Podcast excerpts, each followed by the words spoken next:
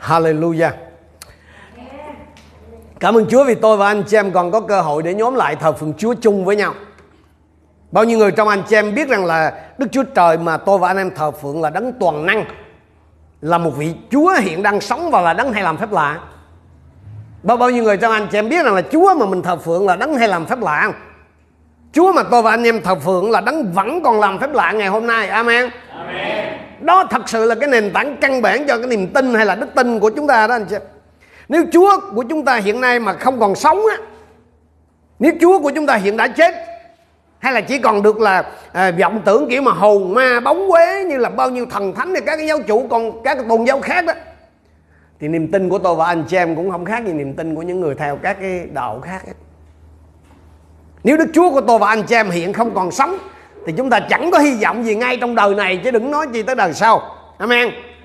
Nhưng mà tạ ơn Chúa là Đức Chúa của chúng ta hiện hiện đang sống. Đức Chúa Giêsu đã chết nhưng mà Ngài đã sống lại và hiện đang sống. Một trong những cái bằng chứng của cái việc chúng ta hiện đang sống đó là gì?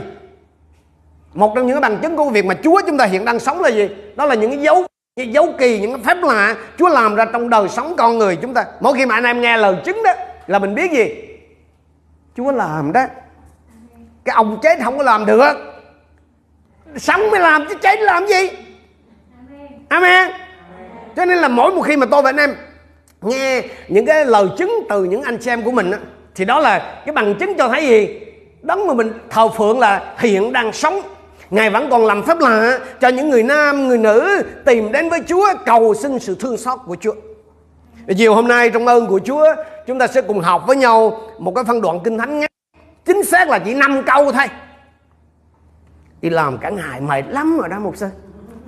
Hiểu mà, tôi hiểu điều đó. Chúng ta sẽ cùng học với nhau năm câu kinh thánh thôi, để hiểu biết thêm về cái phép lạ của Chúa, cái cách mà cái phép lạ của Chúa xảy ra, hay đâu là những cái đòi hỏi để phép lạ của Chúa có thể xảy ra. Nhiều nhiều khi mình muốn là Chúa làm chuyện này, chuyện kia trên đời sống của mình, đúng không? Chúa muốn tôi và anh em hiệp tác với Chúa tức là tôi muốn Chúa muốn tôi và anh chị em cùng tham gia với Chúa trong cái chuyện đó làm thế nào để cho những cái pháp luật hạt của Chúa có thể xảy ra trong đời sống của mình xin Chúa cho tôi và anh chị em nghe được cái điều mà Chúa muốn nói với mình chúng ta cùng xem với nhau ở trong mát chương 8 từ câu 22 cho đến câu 26. Anh chị em có thể nhìn trên màn hình và dõi theo. Đức Giêsu và môn đệ vào thành Bethsaida. Người ta đem đến cho ngài một người mù, xin ngài đặt tay chữa lành.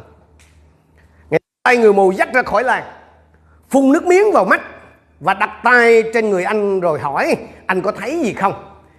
Các cái bản dịch cũ của anh chị em mà đang sử dụng á, là không có dịch chính xác chỗ này. Nó là ngày lấy nước miếng là thoa lên. Không. Nguyên văn là nhổ nước miếng vào ngay cái mắt. Còn bốn người mù ngước nhìn và thưa rằng tôi thấy người ta như cây cối đi qua đi lại. Thì lại đặt tay trên đôi mắt anh. Anh ngước nhìn lên Mắt liền được sáng thấy rõ mọi vật. Ngài bảo anh về nhà và dặn rằng Đừng trở vào trong làng. Có bốn điều liên quan đến cái phép lạ của Chúa Hiện ở trong cái phần kinh thánh này. Điều đầu tiên Phép lạ của Chúa thường đòi hỏi Một cái môi trường thích hợp. Phép lạ của Chúa là, là thường đòi hỏi tới hay là cần phải có một cái môi trường thích hợp. Anh em nhớ là Bethsaida là cái thành vô tính là cái thành cứng lòng anh chị ở trong Matthew 11, 20, 21 Lời Chúa cho chúng ta biết như này. Sau đó Đức Giêsu bắt đầu quở trách dân những thành đã chứng kiến rất nhiều phép lạ của Ngài Nhưng vẫn không ăn năn tội. Khốn cho người thành Corazin Khốn cho người thành Bethsaida. Vì nếu những phép lạ đã thực hiện nơi các ngươi được làm tại thành Tyre và Sidon thì họ đã mặc áo gai rách tròn lên đầu bày tỏ lòng ăn năn hối cải từ lâu rồi. Hãy để ý trong cái câu chuyện này anh chị em người nhớ là cái chuyện này xảy ra tại cái thành Bethsaida là cái thành mà người ta không ăn năn á, cái thành mà người ta thấy pháp lạ của Chúa mà người ta không có tin. Ở đây người ta đem một cái người mù đến cùng Chúa. Theo anh chị em thì nó có hai cái phương án xảy ra. Một là người ta đem cái người mù này đến cùng Chúa vì thương cái ông đó và cũng có cái khả năng là người ta đem cái người mù này đến cùng Chúa là vì thách thức Chúa cái khả năng cao là khả năng thứ hai đó vì sao? Vì khi người ta đem cái ông này tới cho Chúa rồi nhờ Chúa chữa lành đó là Chúa đem cái người này đi ra khỏi làng ngay. Và sau khi anh em nhớ cái câu cuối là gì? Sau khi Chúa chữa lành xong thì Chúa bảo gì? Đừng có về lại làng này. như vậy thì có khả năng là người ta đem cái người mù đến cho Chúa là nhờ Chúa chữa lành, nhưng mà thật ra để lấy gì? Thách thức Chúa. Thử. Do vậy thì Chúa chữa lành cho cái người này không phải vì bị thách thức đâu không, không phải như mình mà mà mà chọc đúng tự ái cái mình quất liền. Không. Chúa không phải chữa lành cho cái ông này vì bị thách thức mà Chúa chữa lành cho người này vì thương. Dù cái người mù này có là cái công cụ có là cái phương tiện để bày tỏ cái lòng vô tính cứng lòng thách thức quyền năng của Chúa của dân làng Bethsaida đi nữa thì lòng thương xót của Chúa vẫn luôn lớn hơn. Ở trong thi thiên 103 câu 8 và câu 10 nhiều anh chị em chúng ta ở đây biết đó Đức Giêsu và có lòng thương xót hay làm ơn chậm nóng giận và đầy sự nhân từ Ngài không đãi chúng tôi theo tội lỗi chúng tôi Cũng không báo trả chúng tôi tùy sự gian ác của chúng tôi Hay chẳng phải không ít người trong chúng ta được cứu là khi mình ngạo mạn, mình thách thức Chúa đó sao? Nếu như Chúa đối xử với chúng ta theo cái sự ngạo, ngạo mạn vi phạm đầy dạy dột của chúng ta Thì bao nhiêu người trong chúng ta làm sao có thể ngồi đây đúng không? Hãy nhớ lại xem, nhiều khi mình mình mình mình thách Chúa có ông mà giỏi làm cái vụ này tôi tôi tôi tin liền. Bây giờ ngồi vô đây xấu hổ có xíu Nhớ lại coi, Nếu Chúa mà không đối xử mình cách nhân từ, Xin lỗi, Không còn ai ngồi đây. Nếu một người nào đó, anh xem, Nếu cái người ở một cái nơi nào đó không có tính Nếu mà mình biết là cái chỗ đó là người ta không có tín nhiệm mình, Không có chào đón mình, Thì chúng ta có sẵn lòng quay trở lại đó lần nữa không? Không bao giờ đúng không? Vậy mà Chúa Giêsu vẫn về lại Bethsaida. Lý do? Vì nơi đó có một người cần được chữa lành Nơi đó có, có một người cần được thương xót. Và chính điều này khi tôi tôi suy gẫm cái phần kinh thánh này để chuẩn bị giảng đó tôi thấy đây là một cái hy vọng thật sự cho mỗi một chúng ta đúng không? Dù là Bethsaida là cái nơi người ta không tin Chúa người ta chống đối Chúa luôn. Chúa làm đủ phép lạ dấu kỳ người ta không tin nhưng mà Chúa vẫn quay trở lại tại sao? Vì tại nơi đó có một người cần được chữa lành. Nơi đó có một người cần được thương xót. Chúng tôi có cái đã có cái cơ hội xác chứng cái điều này. Khi tận mắt chứng kiến những hội thánh chúa được thành lập tại các cái vùng đất thuộc hồi giáo anh chị thuộc những cái vùng đất mà thuộc là cao đài à, Phật giáo hòa hảo hay là những cái tín ngưỡng mà họ họ có cái thái độ là không thù địch với đạo Chúa ra mặt luôn không có một cái thế lực nào có thể ngăn cản cái ân lành của Chúa đến với người ta hết không có một cái vùng đất nào mà Chúa Giêsu không thể đặt chân đến. Ở, ở, ở trên tôi nói rằng là à, cái khả năng cao là cái người người Bethsaida này đem người mù đến cùng Chúa để được chữa lành là nhằm thách thức Chúa để thử quyền năng của Chúa. Cứ cho cái giả định này là đúng đi nữa đó. Thì cái việc đó lại cho thấy gì? Thấy cái quyền tể trị của Đức Chúa Trời là thế nào đúng không? Chúa điều khiển mọi sự, ngay cả cái mưu gian của con người, để đem người cần được thương xót đến cùng Chúa. Cứ cho là cái giả định này là đúng thì tức là cái người ta mang người mù đến cùng Chúa là động cơ sai đi. Nếu người mù này được đem đến cùng Chúa với cái động cơ sai mà Chúa còn chữa lành, thì anh chị em nghĩ sao? Nếu tôi và anh chị em với cái động cơ đúng, động cơ đúng, mang người bệnh, người có nhu cầu đến cùng Chúa, thì cái kết quả sẽ ra sao? Tôi nói lại cứ cho là cái giả định là cái, cái người ta mang người mù này tới là để thử thách cái quyền năng Chúa thôi. Nhưng mà Chúa vẫn chữa lành cho cái ông này. Thì điều gì sẽ xảy ra nếu tôi và anh chị em mang người ta đến những người có nhu cầu những người bệnh đến cùng Chúa mà với cái động cơ ngay thẳng thì kết quả sẽ thế nào? Có phải là họ sẽ nhận được sự cứu giúp họ sẽ nhận được sự chữa lành họ sẽ nhận được sự giải cứu từ nơi Chúa không Amen anh chị em. Amen. rõ ràng là là Chúa muốn cho mù này được lành nhưng mà nếu không có ai để, chịu đem ông đó đến cùng Chúa thì ông đó có tự đến được không? Không. Anh chị em ơi hiện có lắm người ở trong gia đình của anh chị em họ không tự đến cùng Chúa được. Hiện có lắm người trong cái dòng tộc của anh chị em ở trong công ty của anh chị em trong chỗ làm của anh chị em trong trường học của anh chị em trong cộng đồng của anh chị em không tự đến cùng Chúa được. Họ đang cần họ đang chờ anh chị em giúp đỡ dù dù anh chị em tin nơi Chúa hay là thiếu đức tin nơi Chúa, thậm chí là anh chị em không ưa gì Chúa đi nữa. Nhưng mà nếu anh chị em giúp người ta đến cùng Chúa, đem người ta đến cùng Chúa, thì Chúa sẽ thương xót họ, sẽ cứu giúp họ. Hãy sẵn lòng mang người ta đến với Đấng Christ. Hoặc là trực tiếp, hoặc là gián tiếp qua cái sự cầu thai, qua cái việc làm chứng, qua cái việc mời họ đến hội thánh. Anh em ơi, xung quanh anh em có những người họ không tự đến với Chúa được họ cần cái sự giúp đỡ của anh chị em. Rồi mình nghĩ về chính mình coi. Có phải lúc nào tôi và anh đủ mạnh mẽ để tự đến với Chúa không? Không, đúng không? Không phải lúc nào tôi và anh chị em cũng đủ mạnh để tự đến cùng Chúa, đúng không? Khi đó chúng ta cần cái sự giúp đỡ của người khác.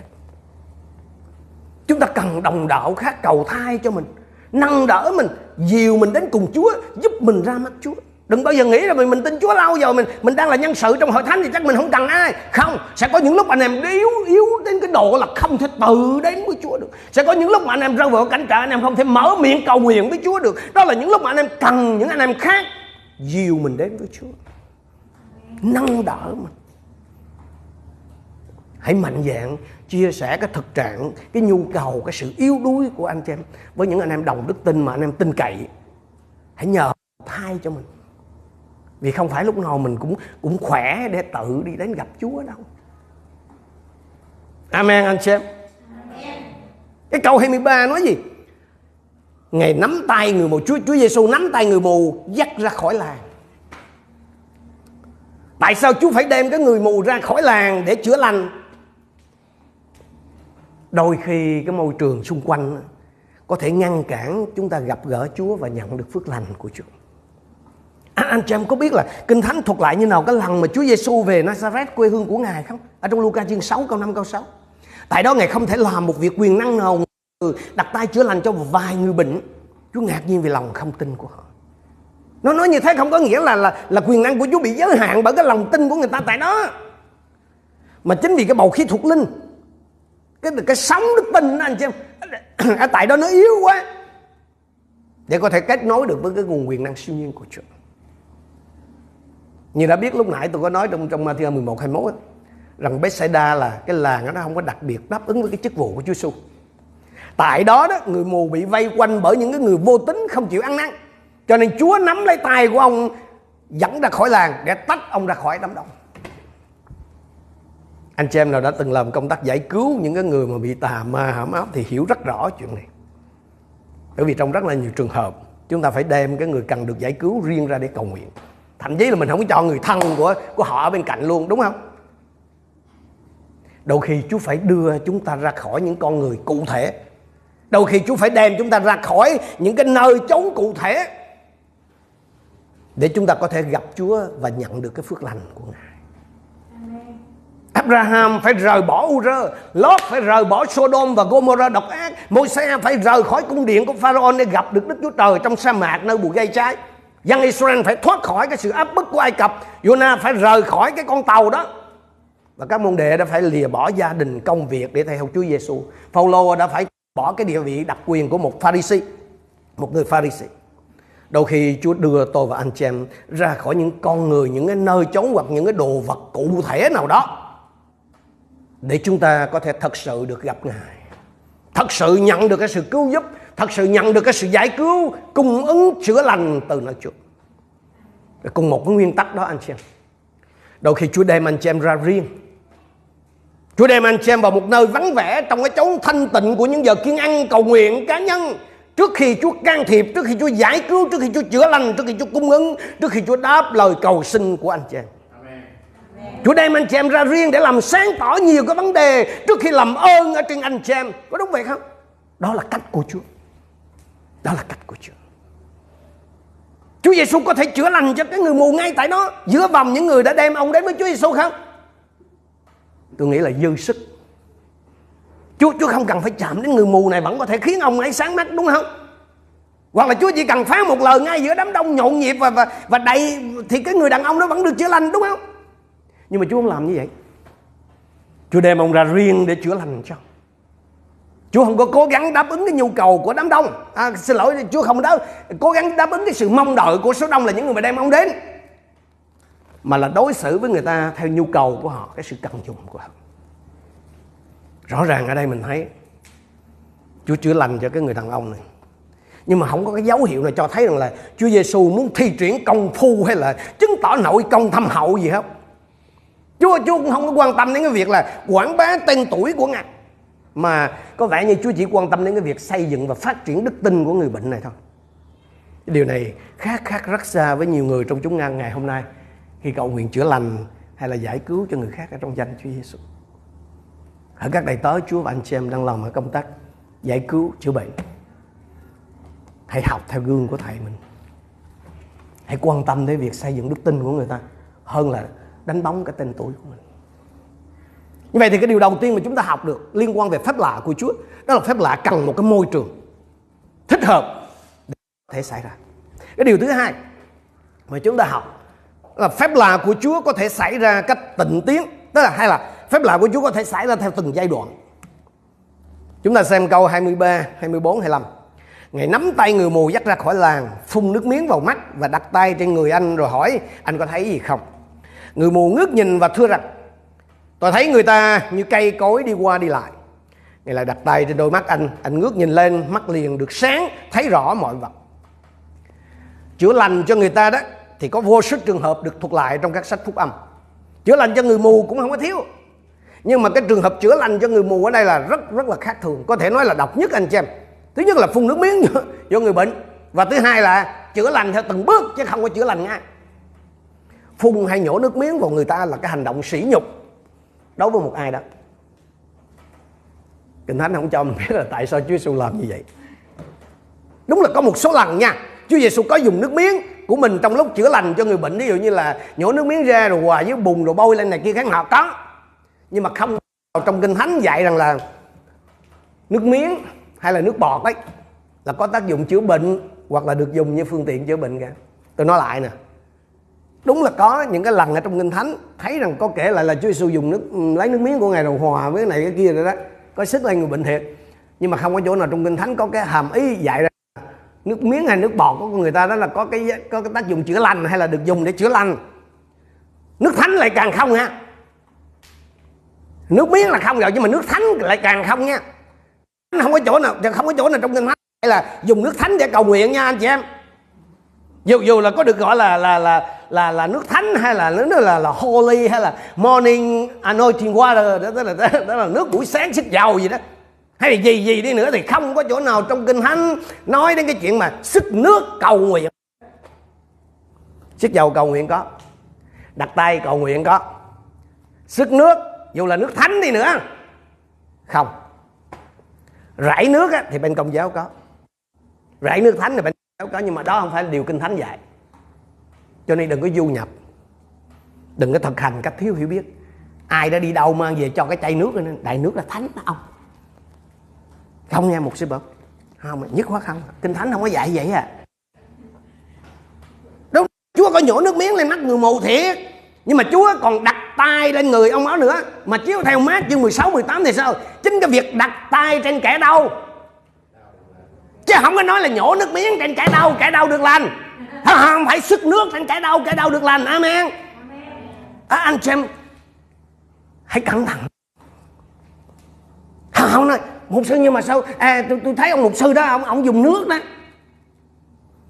Chuyện đó của ông. Còn kinh thánh nói rất rõ là đặt tay trên kẻ đau. Chứ không có ở chỗ nào nói bồi nước miếng lên kẻ đau thì kẻ đau được lành nhiều khi thấy bôi lên cũng lành đó thầy. Cái đó không đến từ chúa, chắc luôn. Mà không đến từ chúa là đến từ đầu tự hiểu ha. Vô nằm đó rồi sớm muộn thì nó chưa lộ diện cho đến lộ diện cho đó. Ở đây chúng ta thấy Chúa chữa lành cho cái người mù theo từng giai đoạn, cụ thể là giai đoạn, chứ không phải là ngay và luôn như thường thấy, anh xem tại tại sao? Mình suy nghĩ, tại sao Chúa không có chữa lành cho cái người này ngay và luôn? Chắc chắn không phải là vì cái tình trạng mù lòa của, của cái người này nó, nó quá đặc biệt nó quá khó cho nên Chúa bó tay. Ha, không phải vậy. Cũng không phải là vì Chúa Giêsu thiếu quyền năng nên Chúa thử lần đầu cái là thất bại. Kinh Thánh không cho mình biết là tại sao là Chúa không có chữa lành cho cái người này ngay lập tức giống như các trường hợp khác trong Kinh Thánh.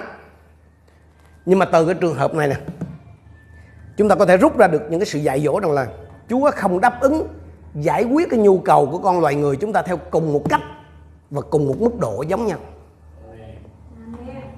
Người chẳng như ta, tôi chọn cái tựa đề cho cái sứ điệp chiều hôm nay đó.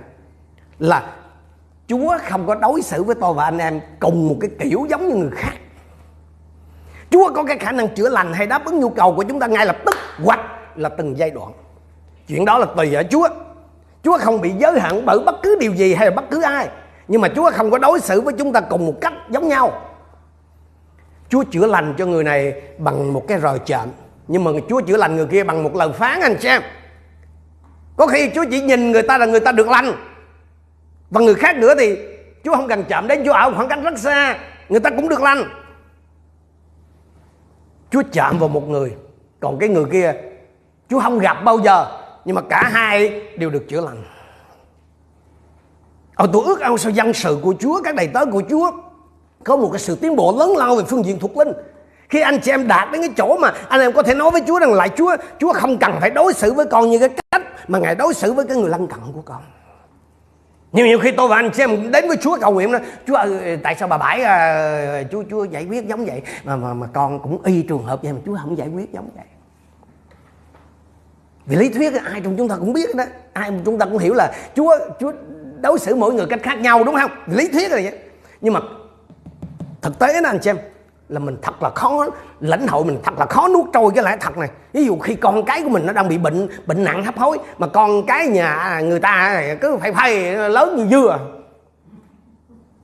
Mình, mình, mình biết là Chúa đối xử mọi người là cách khác nhau nhưng mà nhiều khi mình, mình, mình, mình chịu không được. Tại sao sao là cùng hai người cùng mắc bệnh ung thư một người Chúa chữa lành còn một người Chúa không chữa lành?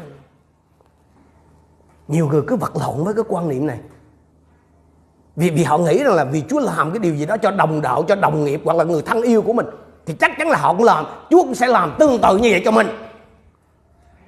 Chúa cho ông, ông kia cái xe cái tự nhiên mình Chúa sao, sao, sao, sao con nó con hồi Chúa trước anh đã luôn á. Ngồi sinh nhiều hơn tặng hiến với Chúa. Giờ, giờ, giờ, không có cái xe còn không có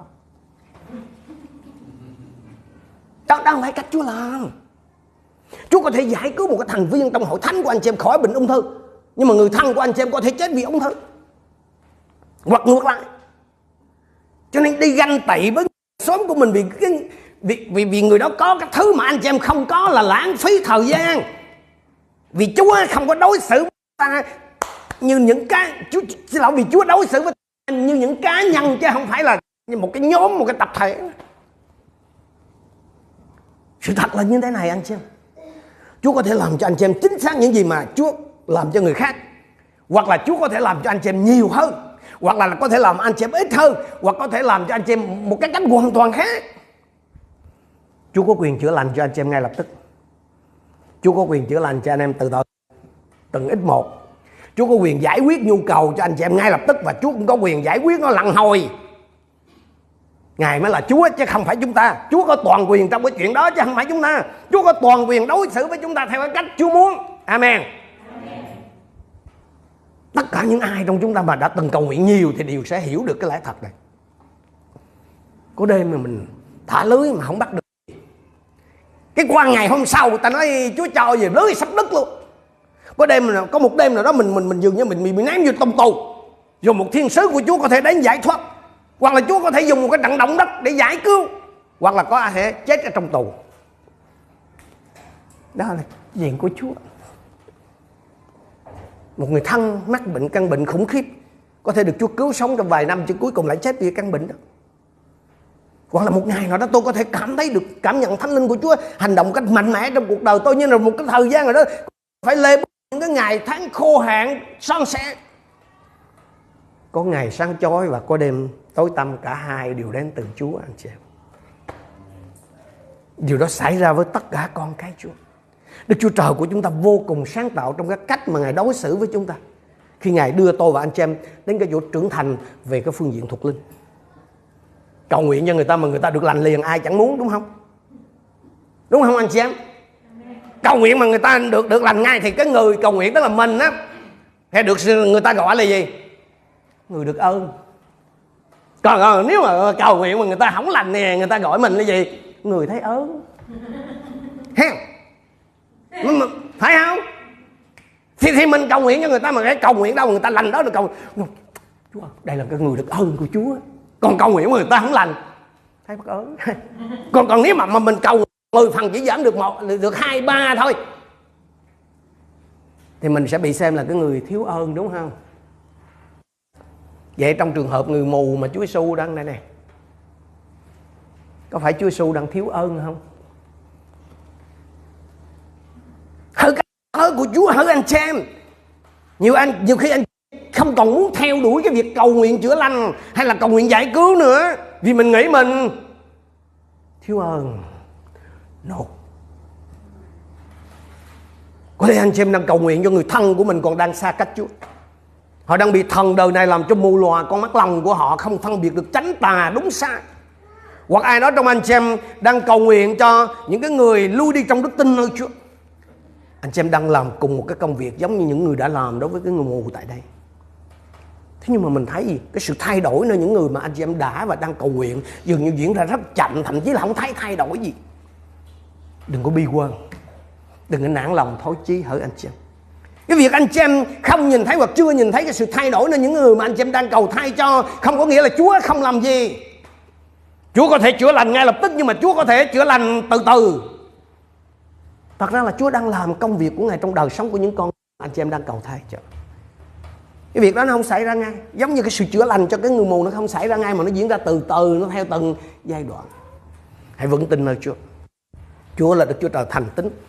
Hãy tiếp tục đem người ta đến với Chúa qua sự cầu thay hãy tiếp tục nhắc nhở Chúa về người đó cho đến chừng anh chị em nhìn thấy sự thấp rõ ràng của Chúa ở trên đời sống của họ. Theo, theo anh chị em ấy thì giữa cái việc chữa lành ngay lập tức và chữa lành từ từ đó thì trường hợp nào cái đức tin của mình cảm thấy dễ chịu hơn? Trường trường hợp nào mà mình mình cảm thấy là nó nhẹ nhàng nó ít căng thẳng hơn? Hả? Giữa cái chuyện mà mà, mà cầu nguyện mà mình được lành liền với với với, với là, là, là lành mà lành từ từ thì cái cái cái, cái, cái, cái trường hợp nào mà mình thấy cái đức tin mình mình thấy cảm thấy dễ chịu nhẹ nhàng hơn. Giữa giữa cái việc mà Chúa cho một cục tiền thanh toán dứt điểm nợ nần một lần với cái việc Chúa tiếp trợ lần hồi kéo dài cả năm mới trả xong nợ thì trường hợp nào mình thấy dễ dễ thở hơn nhẹ nhàng hơn? Chắc chắn là trường hợp đầu đúng không? Một lần là khỏe hẳn nha. Một lần một lần là dứt dứt dứt nợ luôn. Đúng không? Nếu nếu tổng chi của gia đình anh chị em một tháng mà tầm hai chục triệu ấy ha. Mà ngay đầu tháng chúa, tròn cục luôn. Anh em cảm thấy ấm ha. Chắc bụng đúng không? Dễ thở hơn là là chúa tiếp trợ đủ nhưng mà cứ rỉ rả, rải đều trong tháng đúng không? Anh chị em ơi, không phải vô cớ mà chúa chữa lành cho người mù này từ từ từng giai đoạn đâu không phải vô cớ mà Chúa giải quyết cái nan đề của anh chị em từ từ, từng đoạn đâu. Rõ ràng là Chúa có cái chủ ý như vậy để kéo cái người mù này nè tham gia vào cái tiến trình chữa lành. Chúa Chúa Chúa không chỉ đơn thuần là làm phép lạ mà có vẻ như là Chúa quan tâm nhiều hơn đến cái việc xây dựng và phát triển đức tin của cái người đó. Đức tin để nhận phép lạ đức tin để được lành và đức tin để được sự chữa lành, giữ được sự chữa lành về sau nữa anh chị Chúa cũng thường làm một cái cách giống như vậy với hầu hết mỗi người trong chúng ta tại đây. Phép lạ cần có một cái môi trường để nó xảy ra. Phép lạ của Chúa có thể diễn ra một cách tịnh tiến. Điều thứ ba, phép lạ của Chúa đôi khi đòi hỏi cái người nhận phải thành thật. Phép lạ của Chúa đôi khi đòi hỏi người nhận phải thành thật.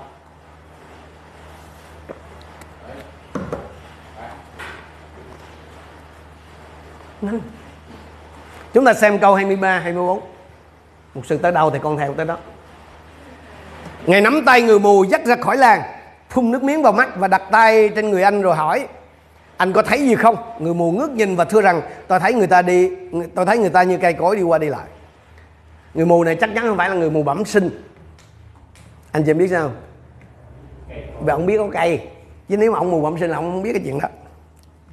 Có lẽ vì một lý do nào đó mà cái thị giác của ông dần bị mất đi rồi bây giờ được phục hồi, được được được thấy trở lại. Nhưng mà khi Chúa hỏi đó, anh có thấy gì không thì ông trả lời cách chân thật. Thấy người ta đi qua đi lại giống như cây cối vậy đó. Có lẽ người ta ở đây là chính là các môn đồ, bởi vì lúc đó Chúa đã đem ông đi ra ngoài làng rồi, chứ không còn ở đâu. Có phải, theo theo anh chị em là có phải Chúa hỏi như vậy là để lấy thông tin không? Chắc chắn là không, đúng không? Chúa hỏi như vậy là vì muốn người thật về cái tình trạng của mình thành thật với Chúa nó tưởng dễ nhưng mà không dễ chút nào anh chị em. Không dễ để thừa nhận cái sự yếu đuối không dễ để thừa nhận cái sự hạn chế của mình trước người khác đúng không? Tốt hay xấu cha mà người người ta sẽ nghĩ gì? Khi người khác thì được lành ngay còn mình thì lại không được lành hẳn. Chắc chắn là thiếu đức tin đó, nên nó không được lành hẳn chứ gì. Chắc là còn tội lỗi chi nó đó. Nên chú mới chửi mà cũng không được lành chú mới chửi mà cũng không được lành hẳn nữa rồi lỡ mình mình nói thiệt là chú hỏi là có thấy gì không? Mình mình lỡ mình nói thiệt là mình mình chỉ mới thấy mờ mờ chứ chưa thấy rõ thì mất lòng chúa làm sao?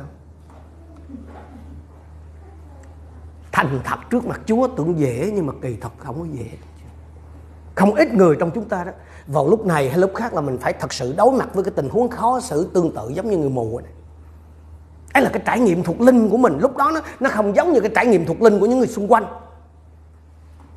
ví dụ như trong một buổi kiên ăn cầu nguyện ấy hay là buổi bầu linh ấy, cái vị diễn giả sau khi giảng xong theo cái mô tiếp là ngũ tuần ăn tới là sẽ đến đặt tay cầu nguyện đúng không? Là thường là người ta sẽ nếu mà dưới tác động quyền năng của đức thánh linh người ta sẽ ngã. Nhiều khi tôi và anh em vật lộn với cái chuyện đó. Bởi vì mình thấy người ta ngã đùng đùng mà mình mình không á mình không có gì ngã hết. Nhiều khi chúng ta không thắng được trong cái cuộc chiến chống lại cái sự cám dỗ như người khác mình mình mình mình mình mình mình không có tận hưởng được cái niềm vui và cái sự bình an giống như bạn bè xung quanh. Nhiều khi xong mình thấy người ta cầu nguyện đâu Chúa đáp lời cùng mình không có đáp lời mà người ta hỏi mình đó mình không có dám nói là mình không nhận được gì. Người ta quýnh giá sao?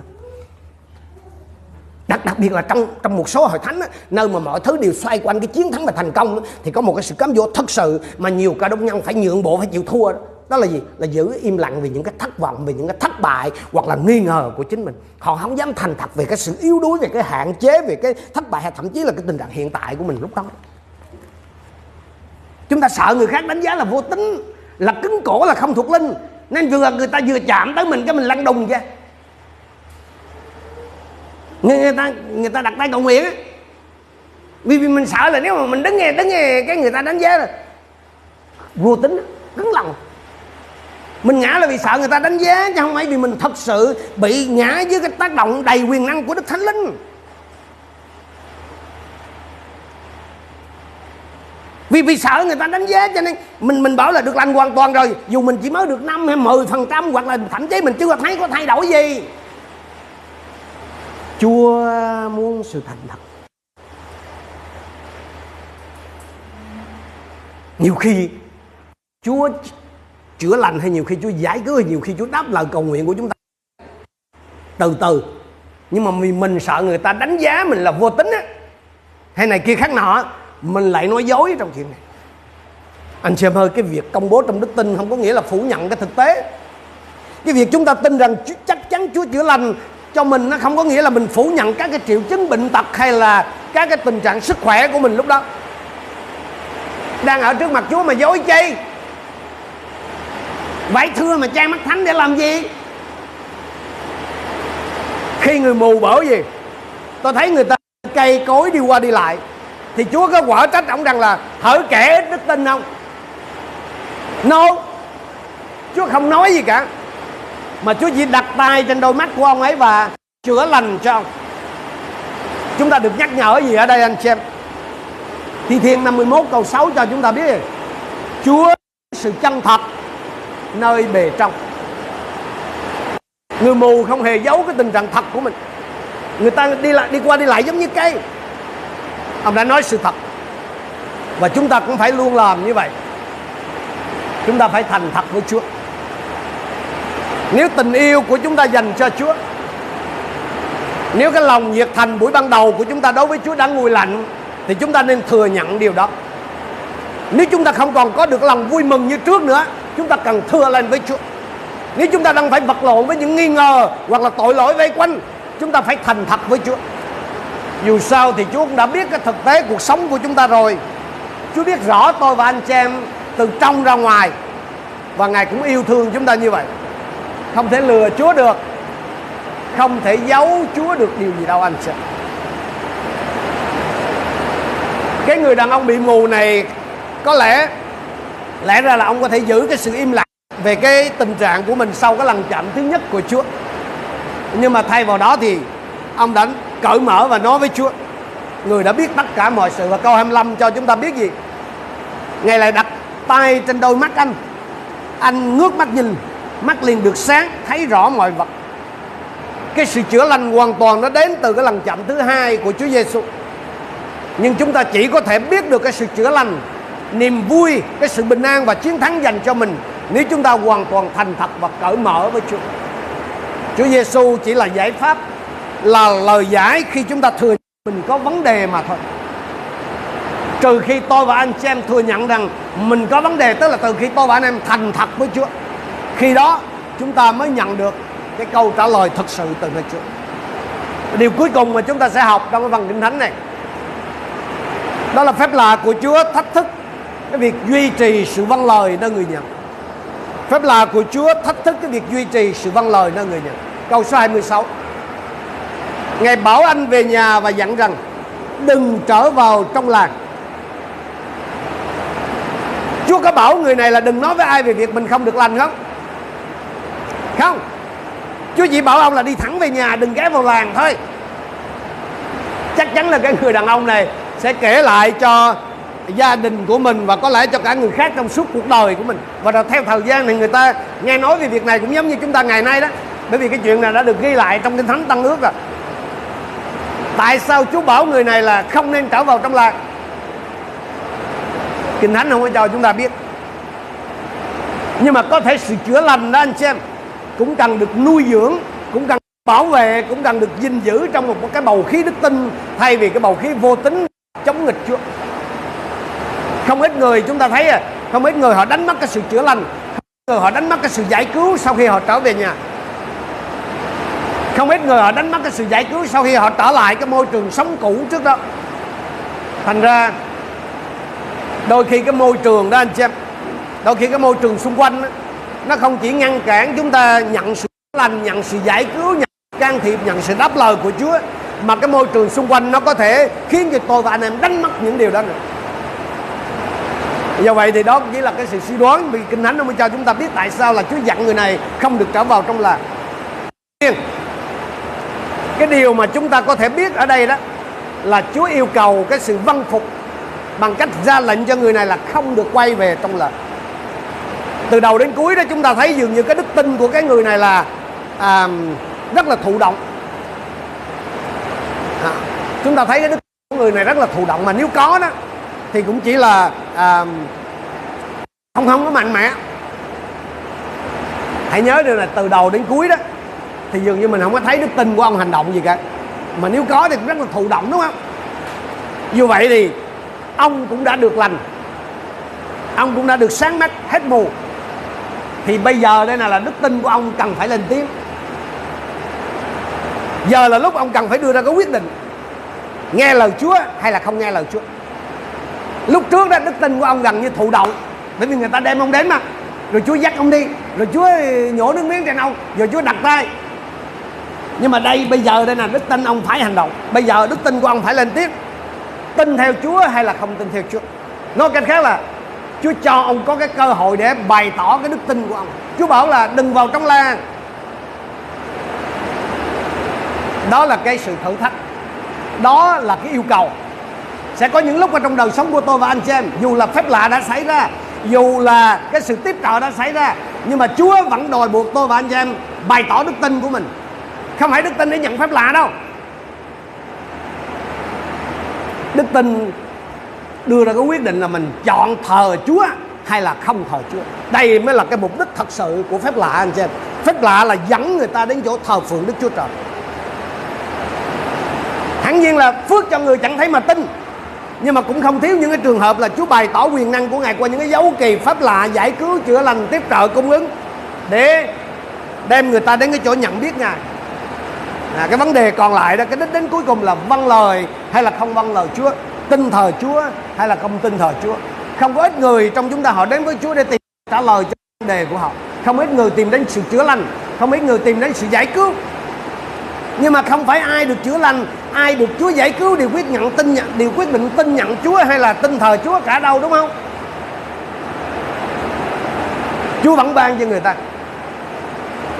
Những cái người chịu ơn Chúa cái cơ hội để quyết định.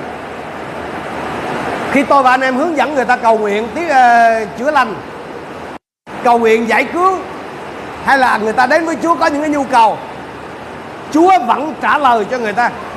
Nhưng mà sau đó cái điều mà họ phải đối diện là lúc đó họ sẽ quyết định là tiếp nhận Chúa, tức là vâng lời Chúa hay là không vâng lời Chúa?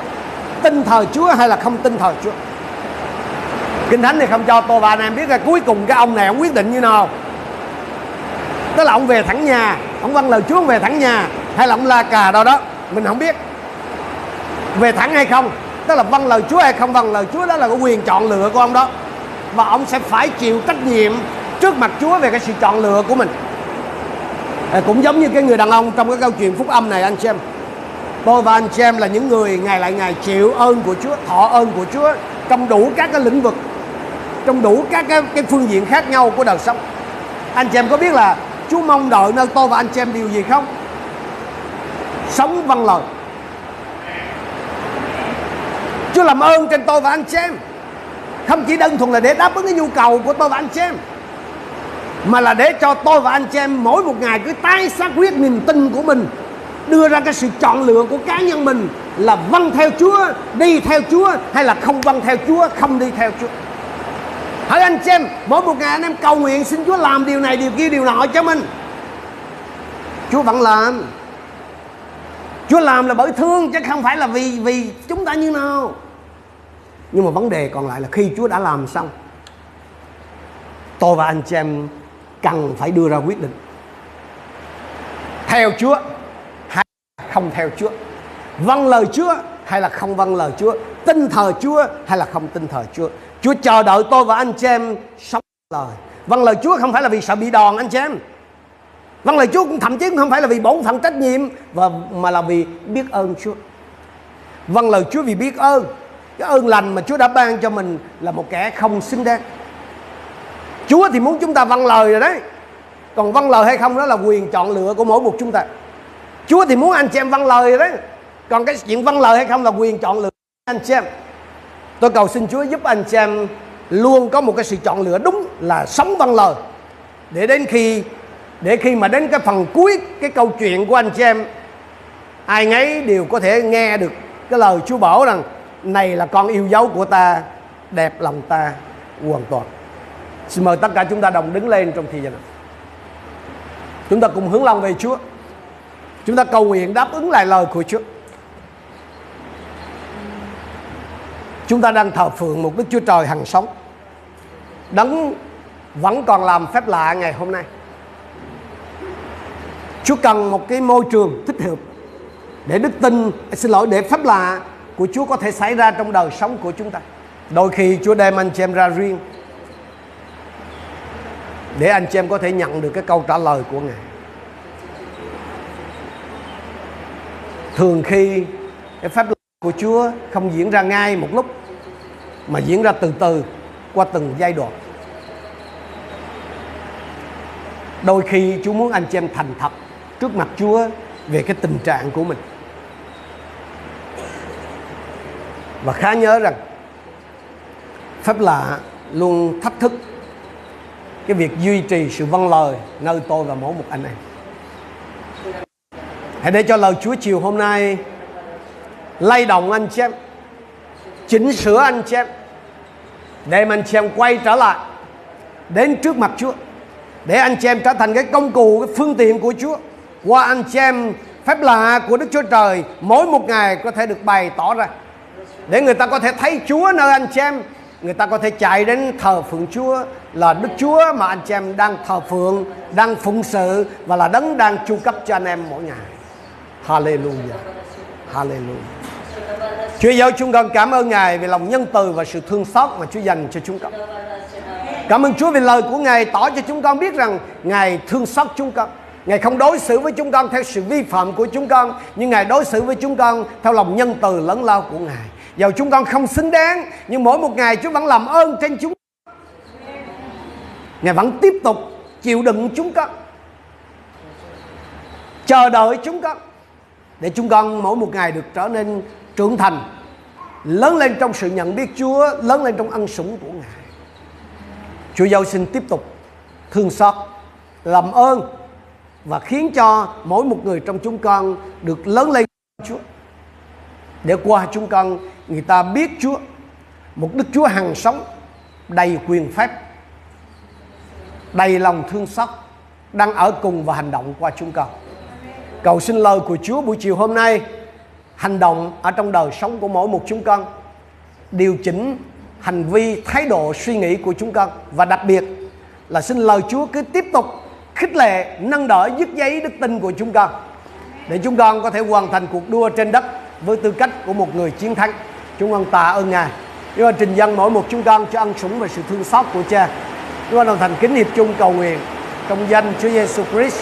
Amen. Amen. Cảm ơn Chúa. Cảm ơn Chúa. Chúa ban phước cho hết thảy anh chị